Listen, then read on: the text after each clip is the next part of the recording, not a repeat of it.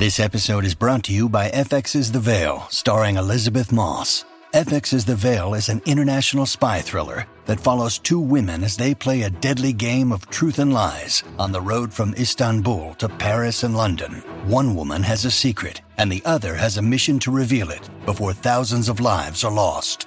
FX's The Veil, now streaming, only on Hulu.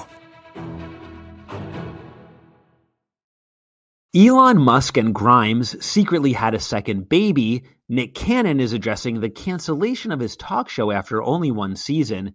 And Kim Kardashian says Pete Davidson won't be seen, but will be talked about on her new reality show. All that and more coming up next on We Hear Quick Fix.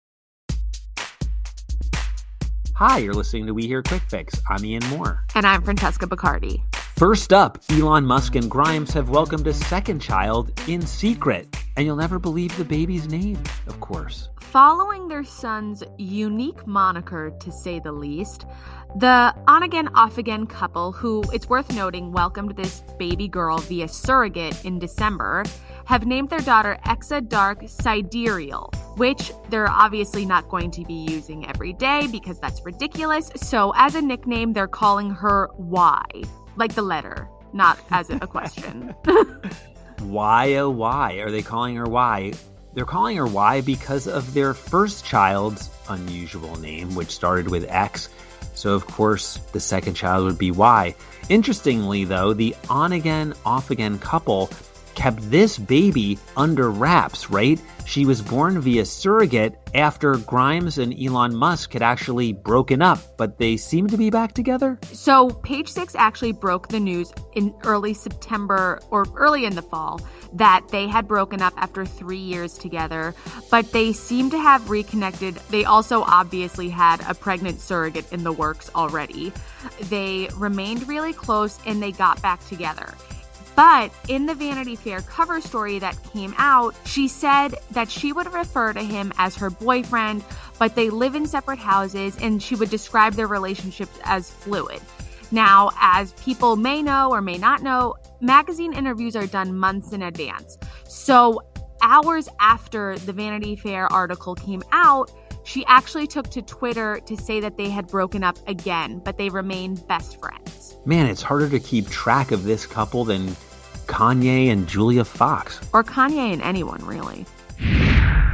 Up next, Nick Cannon is chalking up his talk show cancellation to show business. Just one day after Page Six reported that Nick Cannon's eponymous talk show was getting the boot from daytime TV, he took the time to open his next episode by addressing the situation.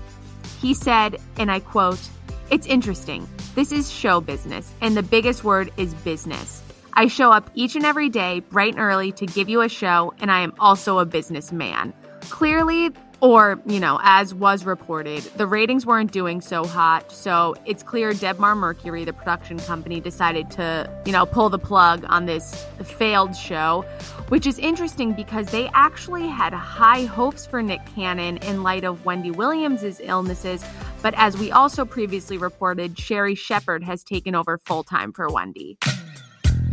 And now it's time for the Joy of Six, our most satisfying Page Six story of the week. Kim Kardashian says she's definitely going to talk about dating Pete Davidson on her Hulu show, but don't expect to see Pete on camera. Sadly, he'll be neither seen nor heard, but Kim said she's going to talk about him and she's going to be answering the questions all fans have been wondering.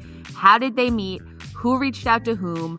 Who made the first move? I mean, these are all questions that have been plaguing us.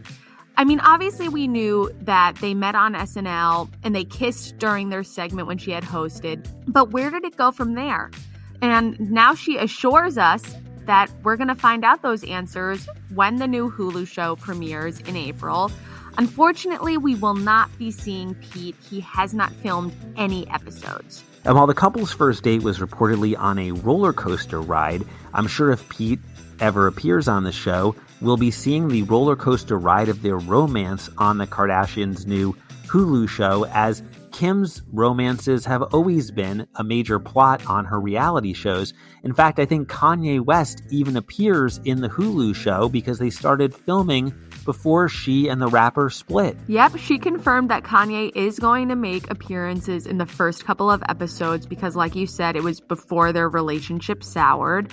But everyone sort of details their relationships. Khloé also promised that she's going to dive into Tristan Thompson's paternity scandal after he impregnated Maralee Nichols.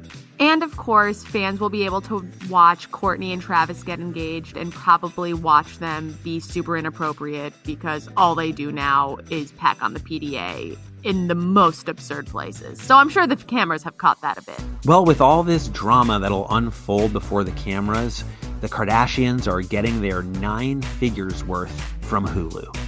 And that's it for your We Hear Quick Fix. For more juicy stories like these, check out page6.com. See you next week.